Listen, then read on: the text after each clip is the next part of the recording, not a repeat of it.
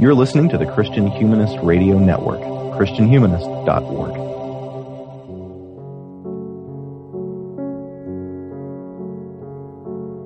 There are some things everyone knows about Protestants. They hate tradition. They're suspicious of any doctrine or practice that can't be anchored to a verse. They're fractious and factious, each their own Luther, unwilling to budge from their convictions unless convinced by Scripture and sound reason. But sometimes what everyone knows isn't so, or needn't be so. In their book Reformed Catholicity, Michael Allen and Scott Swain argue that these stereotypes aren't entirely accurate of Protestants in the past, and they need not be true of Protestants in the present.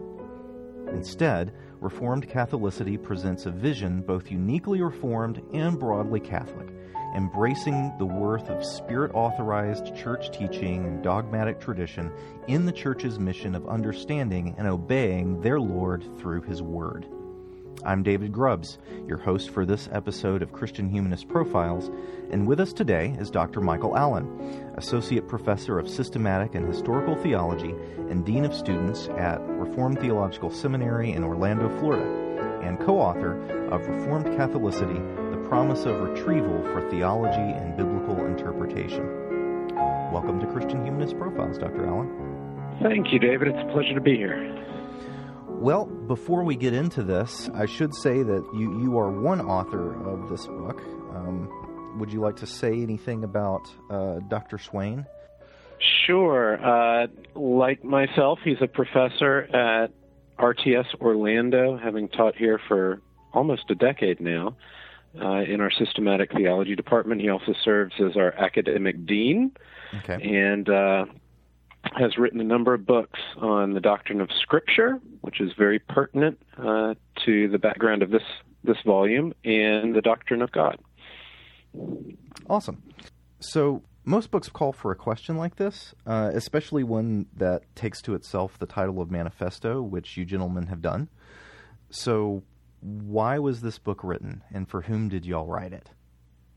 We wrote it for our students and for pastors and practitioners who are thoughtfully searching for uh, better rubrics to help govern how they view their church involvements, their ministry frameworks and philosophies, even their theological systems.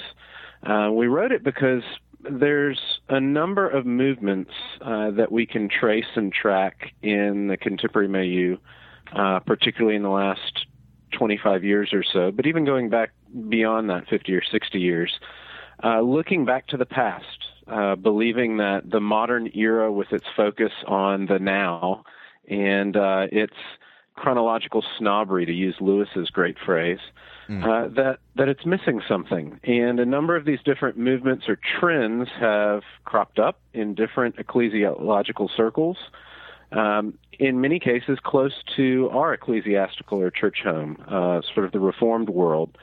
But there's been rather little reflection on how to thoughtfully and coherently make sense of the past for the sake of present faithfulness and future effectiveness. And this book's meant to do that, to reflect thoughtfully and, and in a very specific way, theologically, on how church tradition or the wholeness of the church, the witness of the communion of the saints uh, around the globe and through the centuries, how that informs uh, our thought today, where we are. And uh, so Reformed Catholicity is meant not to address every question about theological method or uh, ministry philosophy, but to pointedly address and uh, suggest a way forward regarding how retrieval is going to inform that work, whatever it is we do. Excellent. This is a pretty. Uh, this is a very focused book. Uh, I like the word. I like the word manifesto for it because it, it felt very much as if it was trying to set an agenda and then say, okay, now that this agenda is set, other scholars, other readers go forth and make this work out in practice.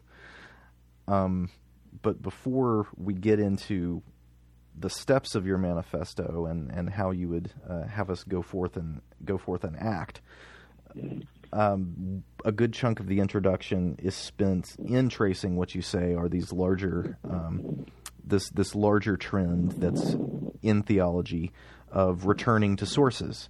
So this this sounds like a very Renaissance ad fontes kind of thing. So how is that being heated in contemporary theology?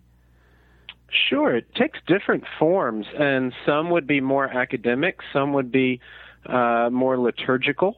For example, 50, 60 years ago in the Roman Catholic world, uh, the new theology, La Nouvelle Théologie movement began and had wide influence leading up to and, and through the Second Vatican Council and has really shaped uh, the developments within the Roman Catholic world. Mm. At the same time, even in what we might call Protestant liberal or mainline circles, a number of scholars have shown an interest in returning to the traditions of early classical orthodoxy. You can uh, read the recent memoirs of, of Tom Oden to see something along those lines, or look at the projects of Don Bloesch as well as an example of that. So there's academic retrieval that's been playing out in Roman Catholic as well as Protestant circles. Mm. In liturgical circles, though, you could look uh, to Bob Webber and uh, the Ancient Future movement that he has uh, led for 30 some odd years now, um, and that continues after his passing, or to other movements, uh, the modern hymns movement, mm. uh, perhaps you know figureheaded by the Gettys and Stuart Townend, uh, the RUF movement, where ancient or classical hymns are being reset, uh, being retrieved in a new and fresh way uh, to mark worship and liturgy today. Um, those are just a few key, well-known examples, uh, but I think they show that there's a a broad concern to learn from the past for the sake of doing faithful uh, theology, worship, and ministry today. And and that spurred the question for us: How do you do that faithfully? How do you mm. do that in a way that honors biblical authority? Uh, how do you do that in a way that respectfully uh, and wisely gleans from the past without falling prey to bad custom uh, or falling into uh, traditionalism in a bad way. Uh, those are the kinds of questions we want to deal with in this book because we we take those movements and those trends very seriously. Well, I can tell that you could you take them seriously, but I also appreciate that you take it um, positively in a sense. I mean, you you do speak of uh, the dangers of traditionalism and things like that. But you also, I think, make uh, a pretty positive case for the value of tradition um, in connection to the life of the church, um, n- not only in the ways we read out the Bible, or read the Bible, but also the ways we live it out. Um, in your f- first chapters, uh, in particular, you make this case for I, I, get, I would say it as tradition as a as a kind of divine institution. So, how is the school's function as uh, the school of Christ, is your phrase?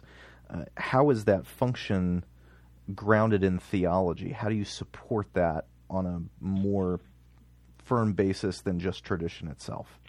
Sure. I think that's important. I mean, it's not enough as a theologian or a Christian to say, we can't get away from tradition, which is mm-hmm. sociologically or anthropologically true. I mean, even the No Creed but the Bible folks are their own tradition, ironically enough. Mm-hmm. Uh, but we want to argue not just that tradition's unavoidable, but that a particular sort of tradition is divinely instituted and divinely provided for us by the Spirit of Christ. So we want to relate church tradition of an orthodox uh, sort, uh, uh, faith and practices that have been passed down, uh, a good deposit given and guarded by the saints through the centuries. We want to track that all the way back into the very Trinitarian life of God. And so the first chapter is trying to describe the existence of tradition as an act of God, first and foremost. It, it winds up involving not just human creatures, but even their habits, uh, their practices, very concrete characteristics and actions. But first and foremost, it's a gift. And we want to highlight the ways in which the triune God, through his Son, the great shepherd of the sheep, and his Holy Spirit, the one who indwells us, empowers us, leads, and prompts us by the Word, um, how this God actually gives birth to and sustains tradition. And so it's meant to be a Trinitarian lens for looking at uh, the history of the church and the ongoing authority structures of the church. Um, we, of course, want to present this in a way that's marked by the uh, Protestant convictions of solus Christus, Christ alone, and sola gratia, grace alone, that uh, human tradition is always going to be marred by sin, and that human authorities never eclipse or can be identified with Christ and his authority. But we nonetheless want to honor the fact that it's Christ, the same Christ who dies in our place and acts in our stead, who also invites humans to participate in his ministry and calls certain humans to be leaders and authorities uh, in that exercise. And so to honor Christ and to center the church upon him, we have to we have to listen to how he has laid out the constitution for his church and how he's given gifts to strengthen it, as Paul tells the Ephesians in chapter 4 verses 7 and 8. So it's those commitments, that Trinitarian focus on tradition that we try to honor in chapter 1 and that really serve as sort of the superstructure or foundation for the whole volume. Yeah, I really appreciated the way that you tied uh, the the substructure the, of the of the authority, um, the the commissioned authority of the church in in teaching um, to to the Spirit's mission. Uh, not only the Spirit's mission, but the Spirit's uh, processions um, that or procession that the, the Spirit, the Holy Spirit, in Himself you know, in God, in se, um, is reflected in in the way that the Spirit works in the church. That there's a parallel between between those two. I thought that was really useful. Yeah, I think there's a lot we can learn as we think about the promise of Jesus that uh, He'll bestow upon us the Spirit of truth. That it's better for us that He go for a season Mm-hmm. And that though we lament and it's appropriate that we fast now and mourn his absence, it's nonetheless better that we have the Holy Spirit. And that means, I think, on the one hand, that we have to realize we don't have our infallible great shepherd of the sheep literally standing in front of us in Sunday worship. Jesus isn't with me face to face. And I, I lament that, and I have to deal with the limits and the fallibility of the, the church leadership and the church tradition that I do have. It's it's not perfect, but nonetheless, it's better because it is sustained by the Spirit. It's empowered by Him. It, it points back to Christ. And uh, so that's a promise that we want to point people to. The fact that the gospel uh, doesn't simply speak of what God did in the first century alone, but also the good news that God continues to uh, connect that remarkable singular work of Christ to people through the ages, and that He uses His people as his instrument to that end. That uh, there's gospel for the present tense as well, uh, and that it takes the form of the reconciling work of the church, of the witness of the saints, and of the exercise of pastoral authority uh, that's provided for by Christ Himself. Excellent. So, if tradition in this sense can be Protestant, and in making it Protestant, you you anchored it in sola gratia, recognition of human of human fault and the need for grace, and then solus Christus. No one is standing where Christ stands, but we are His ministers. Um, how can sola scriptura be a Catholic doctrine in that sense? Sure. Well, you know, I think there's two things to keep in mind. The first is that the the sort of argument that was made by early reformers, they more often than not, of course, didn't use the slogan sola scriptura, but it's an accurate description of the principle they they they used and employed, the scripture principle of the Lutheran and especially the Reformed uh, Reformation in the 16th century. And the form of the argument, more often was than not, was uh, that the Roman Church of the late medieval era, in particular, had added a number of elements to what the church previously had believed and practiced regarding uh, biblical teaching and its appropriate consequences. And so, you know, the, the early Protestants we want to show, both looking at, uh, we, we describe, you could go to a number of figures, but we pick on Martin Bucer as a key figure here and uh, look at his remarkable text on the kingdom of Christ. Um, and then we also survey the early Reformed confessions. Uh, they're very clear that they believe that sola scriptura is a Catholic doctrine, mm. that it's what was held to by the earlier church. And Calvin makes a big point of this in his Institutes, of course, uh, pointedly in his dedicatory epistle. Um, he points out that he he could show much more comprehensively than he even does uh, that he has the authorities of the fathers on his side over and against uh, the Roman Church on the one hand or the radical Anabaptists on the other. And so, in one sense, we simply want to say sola scriptura is Catholic in that it goes back. It's it's uh, the way in which the church through the centuries uh, believed itself led by God. Hmm. Um, that's the first thing to say. The second thing to say is uh, that Catholicity is the context within which sola scriptura makes sense as a governing rule. Um, there's always a danger that a reform in theology, or any other field for that matter, can cease to be productive but become parasitic. And uh, sola scriptura is certainly a slogan or term that in various contexts has become parasitic, where it's uh, sort of treated apart from or removed from its original context. In the early Reformation, they continued to believe and practice what we would refer to as Catholic forms of Christianity. They discipled their children uh, by means of teaching them, you know, the three key elements of the faith: the Apostles' Creed, the Lord's Prayer, the Ten Commandments, to guide their uh, beliefs about faith, hope, and love. Mm. Um, that's that's Catholic practice going back to the very earliest uh, of of church histories that we have. Um, they continued to uh, order their worship and their liturgy in certain very traditional formats, um, and sola scriptura was simply meant to govern or uh, reform the way in which those sorts of practices were undertaken not to remove them, not to reshuffle the deck and begin over as if we're shaking up an etch a sketch and starting from scratch, um, but rather to help us refine and rearticulate what we will do and why we will do it.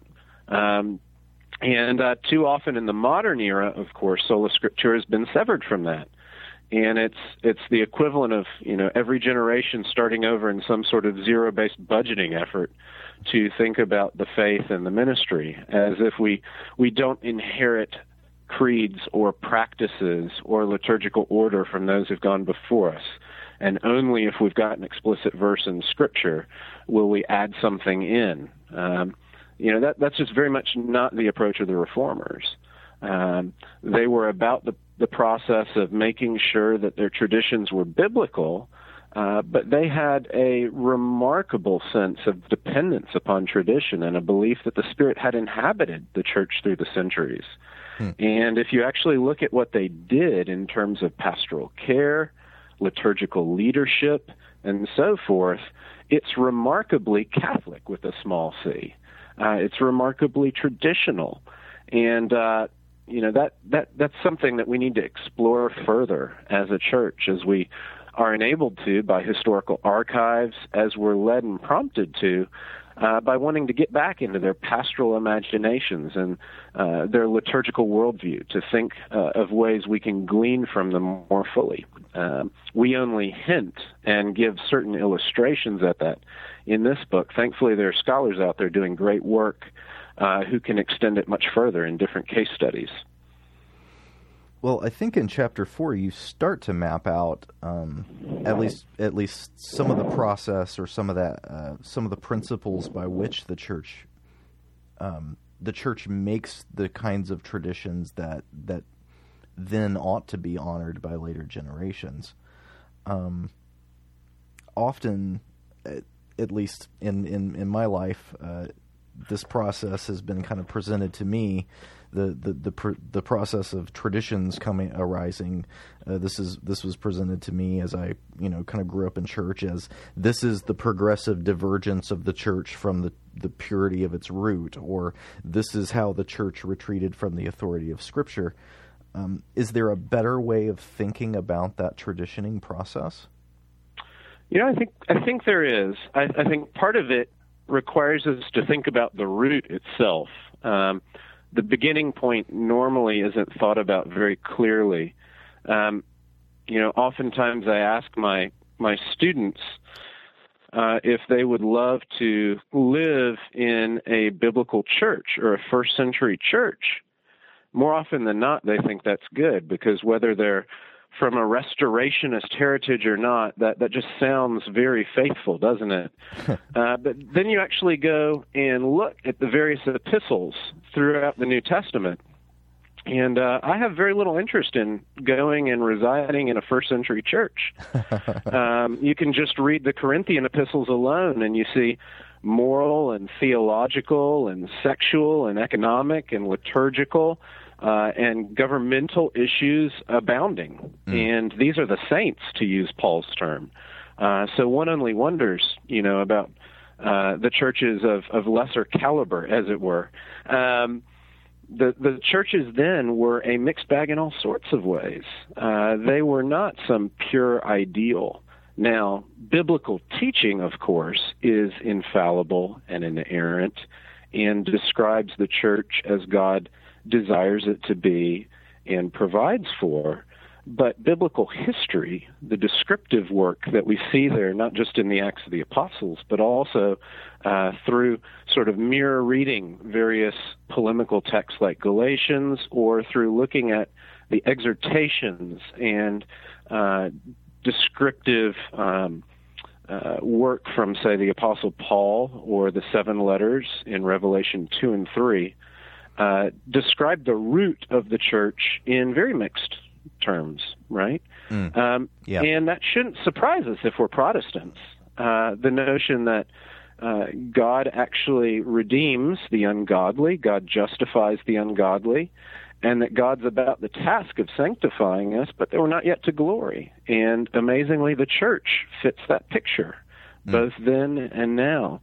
Um, so, you know, I think a big part of how we have to approach it is to have realistic expectations that are framed by the nature and promise of the gospel, rather than uh, by some simple binaries of a political or cultural approach that say something's either bad or good, something's either uh, true or false. And, you know, the, the description of the church is that it's a mixed bag, that it's full of sinners, but it's confronted and it's upheld by the promise of God, um, that it's led by flawed individuals, but that it is sustained uh, and guarded ultimately uh, by the great shepherd of the sheep who will not allow the gates of hell to prevail. And that means that as we as we interact with the church, whether now or through the centuries, we've got to do so by faith. It requires trust. Uh, it's not empirically obvious in every case that the church uh, is winning or is fated to win. There are seasons where times are dark, no doubt.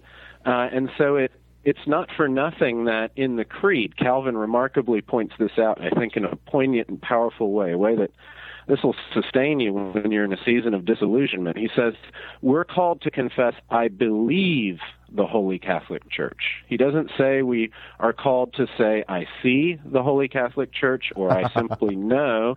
It requires a statement of belief. Um, he points out we don't profess that we believe in the church as we believe in the triune God. There's a category distinction. We lay our trust ultimately upon God and we cast ourselves upon Him. But we do believe the church. Um, we hope through the church. Um, we, uh, you know, entrust ourselves and our future to the care and nurture, the admonition of the church. And uh, it seems to me that kind of posture is terribly important to keep the eyes of faith and not just the eyes of empiricism as we look at church history. Mm. That's excellent. If I can dig into one little detail in this chapter. Sure. Um, on page 87, uh, 87, you quote uh, Carl Braaten, I believe is how you would say his name. Yes. Uh, on the reversed order between the reverse sequence between the order of being, the order of essendi, and the order of knowing, the order uh, the order of cognoscendi. Um, is this uh, could could this be what Augustine was getting at when he said that he wouldn't have believed the ch- the gospel if he hadn't first believed the church, something like that? Right. Yeah. You know, I, I, I do think that Augustine there is getting at what we'd call the epistemological order, the order of knowing. Uh, I don't think in that context, when he's addressing it, he's pointing out the distinction or that there's a parallel statement about the order of being there. Okay. Uh, though you can get that elsewhere in the Augustinian corpus. But, you know, for example, when he's addressing uh, some of the Donatist issues in his homilies on the first epistle of John. Mm-hmm. Uh, but I think that's right. I think as we're appropriating his his statement there, that can sometimes shock people, uh, and you know suggest, for example, that his views on canon and church uh, are going to be very uh, problematic for, say, a Protestant. Uh, I think we say no. Augustine's describing the way of discipleship.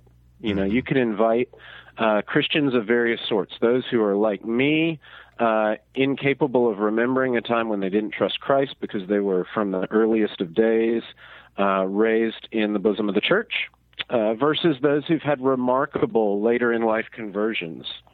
You know, reading the Bible in the hotel room on a trip late at night, uh, and suddenly being led to faith. And whether it's a community of Christians who, at home and, and at the local congregational level, are nurturing someone like me, or it's simply a bunch of anonymous translators the person doesn't know and a bunch of generous Gideons who provided the Bible for the hotel room, the church has discipled the person unto mm. salvation. And no one hears the gospel without that kind of witness. And I think that's Augustine's basic point that uh, in the order of individual knowing, the church plays this remarkable role by God's grace. God's free, of course, to act otherwise. You know, you think of the Old Testament, um, God can speak through a barnyard animal, right?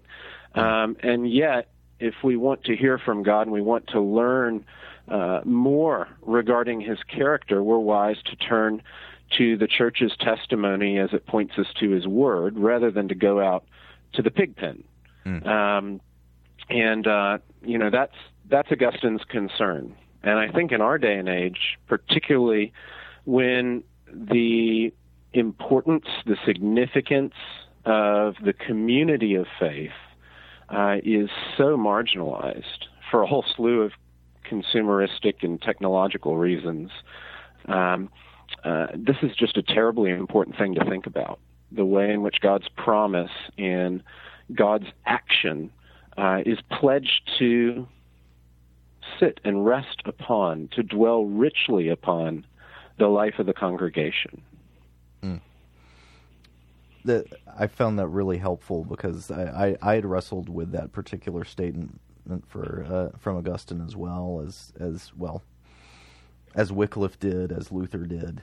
That's uh, right. Yeah. And on reading this chapter, uh, it it made me recognize I guess in a way that I hadn't before, the danger that Donatism, po- the temptation of Donatism poses in its promise that we can reba- reboot back to a purity, because in, in in attempting to reboot, they're basically saying, well, the gospel was gone for a while, and Jesus' promise failed.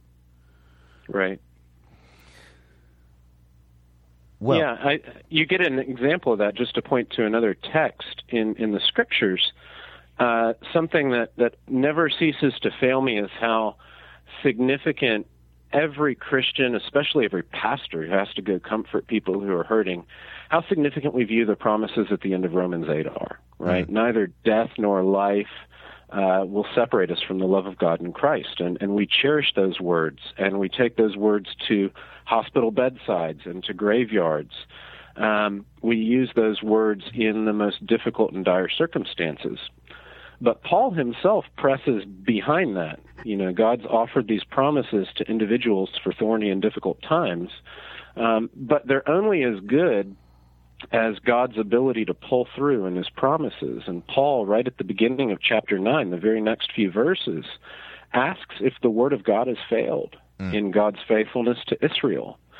And he, of course, has to plunge into the next three chapters, Romans 9 to 11, to show that the Word of God hasn't failed, um, that God has done and delivered exactly what he said he would. Uh, but it just goes to show that past faithfulness on God's part is absolutely essential if we're to sustain faith today.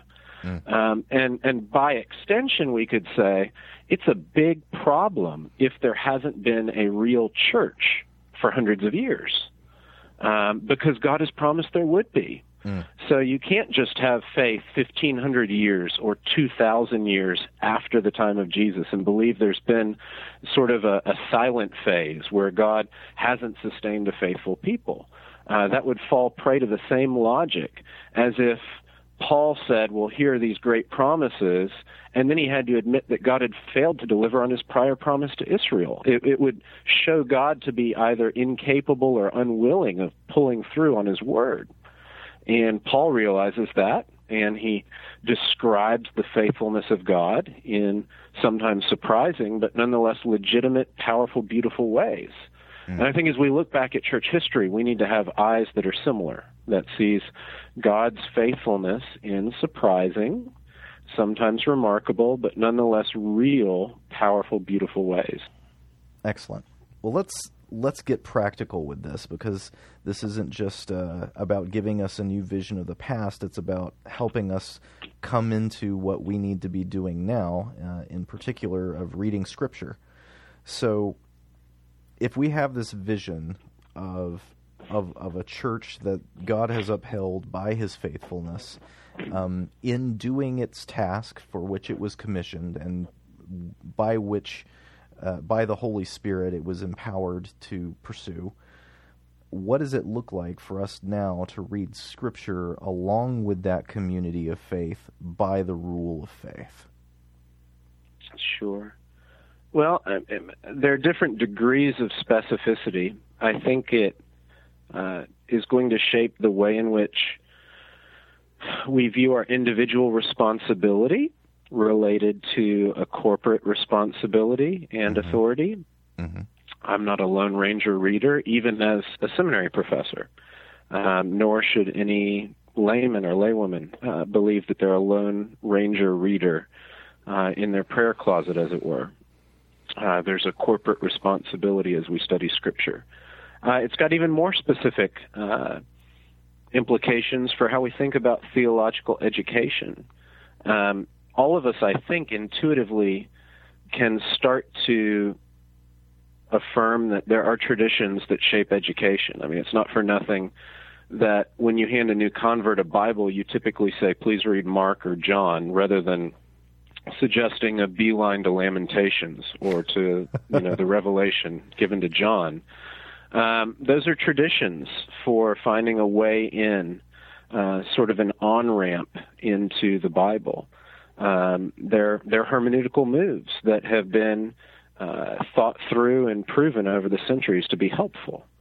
Um, there's more specific hermeneutical wisdom, though, regarding discipleship. Um, I think there's something remarkable to the systemic schooling of Christians that uh, marked the church for hundreds of years before the Reformation and afterward as well, hmm. in wanting to school Christians regarding the Creed, the Lord's Prayer, and the Ten Commandments. The idea that our belief, our hope, or aspiration, what we pray for, as well as our ethic, all need to be disciplined because we're all sinners and we'll all skew each of those facets uh, or callings, our faith, our hope, and our love, uh, apart from uh, the discipline of God's Word as it's conveyed to us through those instruments. Um, so, you know, very practical things like that, how you construe a, a discipleship program.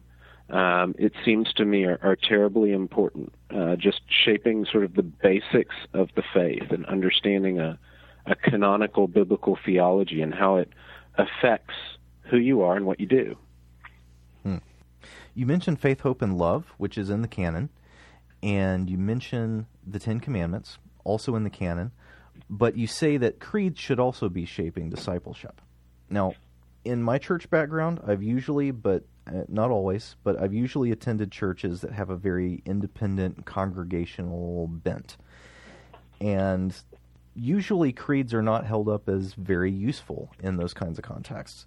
So, how would you respond to a pastor from that sort of a church who says that all your points about us not reading in a closet, we're reading in a community, and we're reading by um, doctrinal standards that we're taught, and they, they teach us how to read Scripture rightly.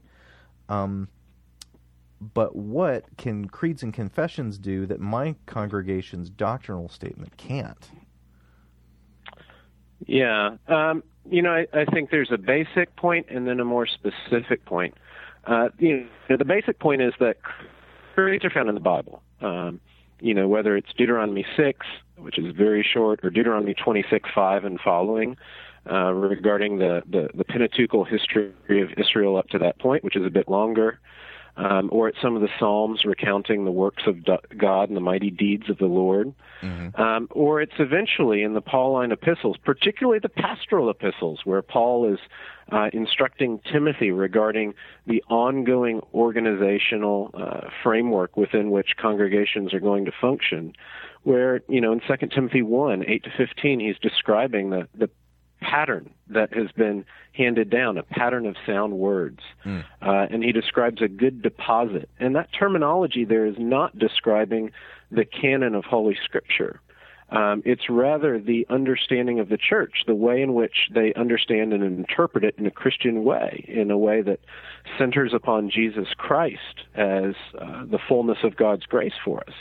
Um, that's being commended as something that's to be passed on, that's to be guarded, uh, as a means by which the Spirit is going to sustain the church and keep what God has given to Christ. Um, so, in a whole slew of ways, that the most basic thing we've got to say is creeds are divinely instituted um, and called for. Uh, those are commandments. Guard the good deposit. Um, you know, Paul there is commanding me just as much as when he tells me not to go you know, sacrifice a lamb in worship this weekend or to go uh, partake of idol meat in the temple.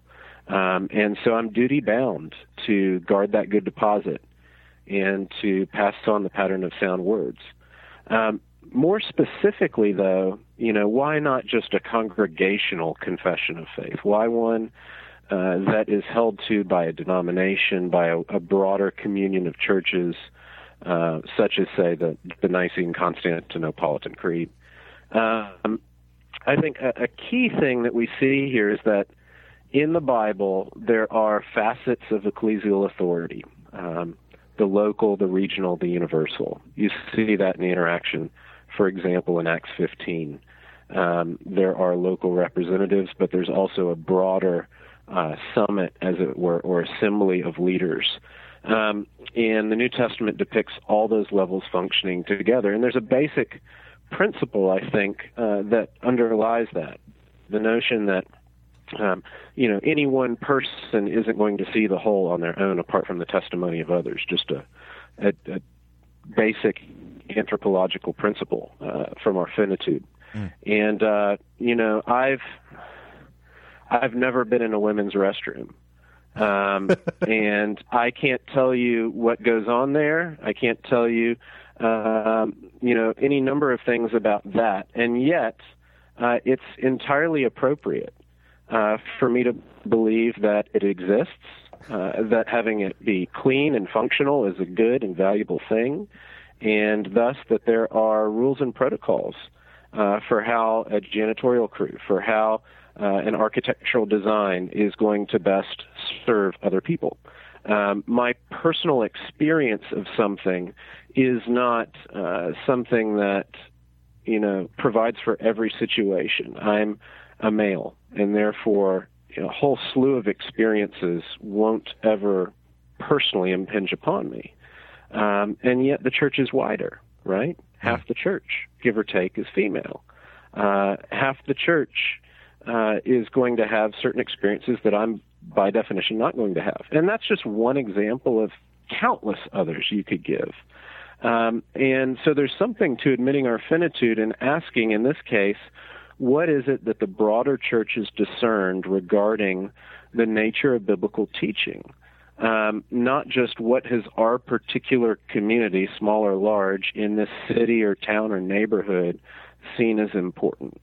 Um, I'm I'm just a big believer in C.S. Lewis's uh, remarks that he, he gives so powerfully in his uh, prefatory address to Athanasius's On the Incarnation, the reprint of that volume, where he talks about and commends the value of reading old books. Mm.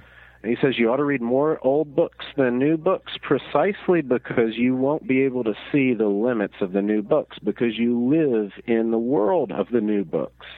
And so you need to encounter the old ones, not because they're necessarily better, but because they're different.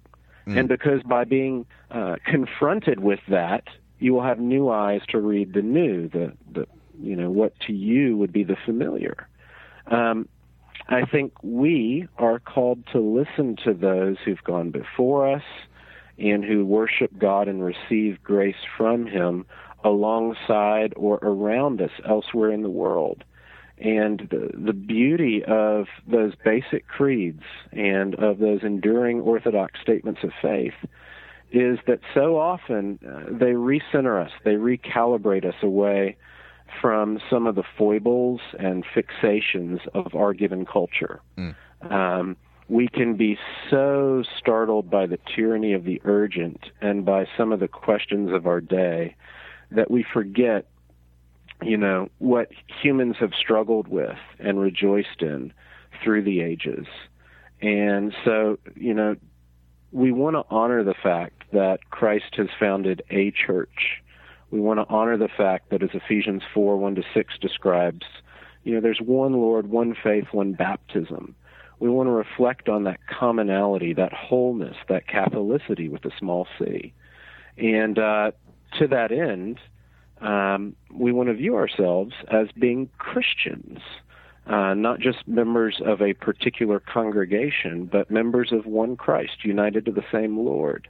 Mm. Um, and we want to hear how He has been uh, believed in and worshipped through the centuries by men and women, often in circumstances remarkably different from ours. Excellent. And if if you hadn't brought in C.S. Lewis on the reading of old books, I would have. well, good.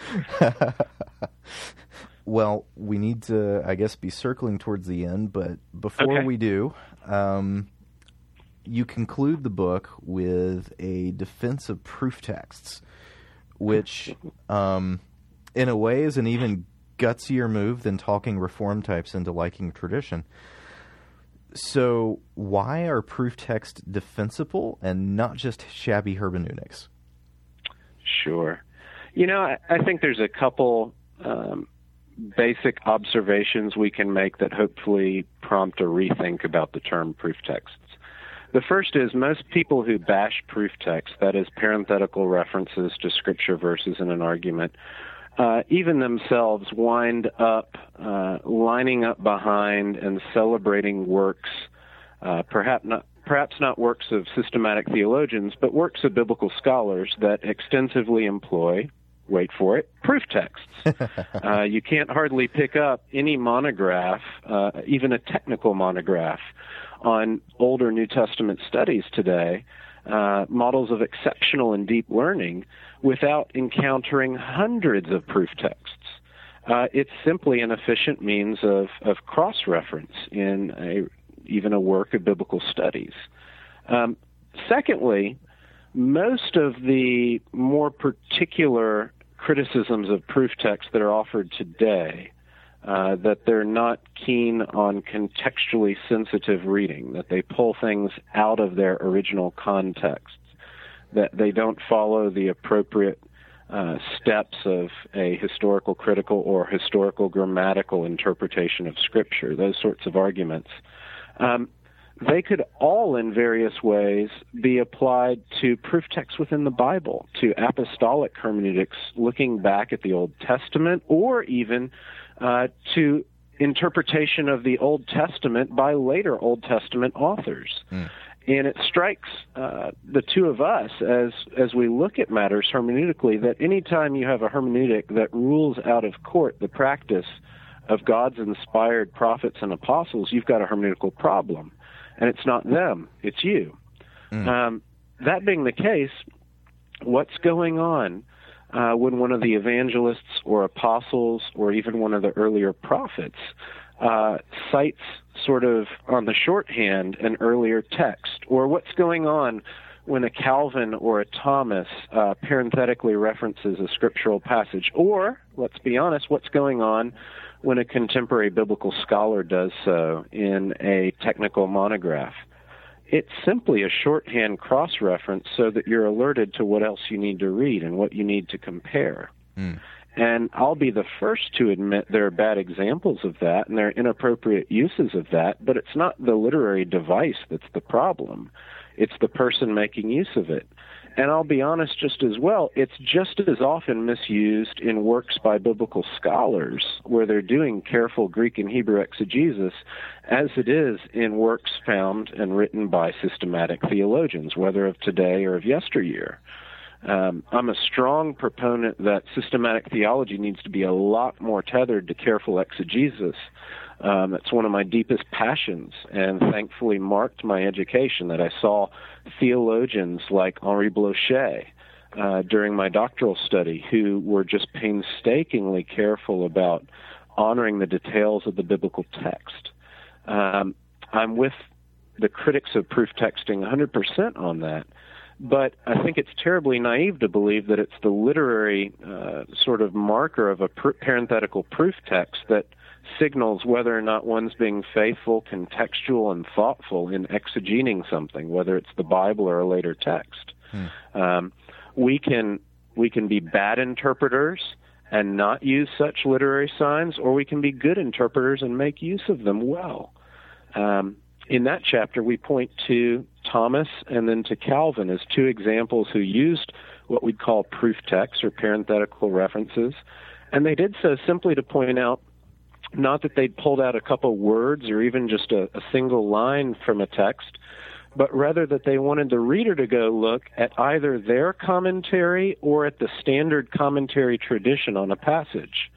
They were well aware, as people whose day job was to lecture on the Bible, of the detail and of the arguments that uh, were in play regarding biblical interpretation of different passages. And so they're not simply signaling that you go look at the Bible, they're signaling that you need to go look at their exposition of the Bible on that point. And uh, we think that's a commendable path, uh, approach and practice that theologians ought to be uh, more frequently uh, citing biblical texts that uh, govern and generate their reflection, and that they need to be more frequently uh, citing uh, the interpretation and the patterns of exegesis that have marked the church's reflection and reception of those passages. Um, and that's precisely what we see in the case of both Thomas and of Calvin. Um, so proof texts uh, may be used as a cover for bad exegesis, no doubt. Uh, but I want to suggest actually, if used thoughtfully, if used with some hard work and some self aware intentional reflection, they can be a remarkable sign and signal of cross disciplinary conversation that we absolutely need to encourage today. Uh, too often, biblical studies monographs are written with very little um, awareness of or concern for uh, the history of doctrine and systematic implications, and just as just as common, uh, systematic texts are written without much you know, personal engagement in exegetical detail. And so anything we can do to bring scripture and doctrine back together in the academy and in the church is a good thing. And uh, proof texts are one literary tool to that end to help uh, sort of provide for cross references so that people can find their way from uh, the one discipline unto the other. Mm. Well, I know my uh, my area of study is medieval literature, so I'm coming at it from from that angle. But I still have to be acquainted with medieval theology and patristic theology from various venues just so I know what I'm sure. reading in a literary text. And for the longest time, I thought that Thomas's inter uh, fictional interlocutors in the Summa were kind of goofy because um, they just sort of throw a verse out there and say, "There's my argument," and then I realized, you know, they're supposed to be hyperlinks. right. so to speak. yeah, speak. exactly. yeah, go look at the Catena and so forth. Right. Right. And yeah, so yeah, this the Summa can sound really bizarre if you don't recognize that each of those each of those little Right. moments is actually a chance to expand the conversation in a direction, not just say and this verse is meant to stand on its own, na- Right. naked so to speak. Right. Well, I've had the helm up to this point, so I'd like to turn it over to you for a second. We like to let our guests on this podcast decide how the conversation ends. So, is there anything that you'd like to bring into this discussion that we haven't surfaced already, or something that we've touched on that you'd like to unpack more? Uh, sure. I'd, I'd like to point to where the book ends, the afterword, which Mm. is an extensive afterword uh, by a dear friend, Todd Billings, who's a, a professor of theology at Western Seminary up in chilly, Holland, Michigan, um, and just a, a dear friend and brother in Christ. Um, he wrote this piece uh, a couple of years ago now, and uh, it in many ways connects our vision for Reformed Catholicity to congregational life uh, by way of uh, reflecting on how the individualism and the uh, consumerism of uh, what Christian Smith's called moral therapeutic deism, sort of the functional theology of uh, young persons in our country today, um, how that really is countered by a belief that we are not our own, as the Heidelberg Catechism question one puts it, but we belong uh, to God in Christ, and in life and in death, in body and in soul, we're His, and Christ provides for those who are His. And the way in which He provides is through the, the nurture and admonition of the Lord that we find, uh, in particular, uh, amidst the body of saints, the, the communion of saints to which He's entrusted us.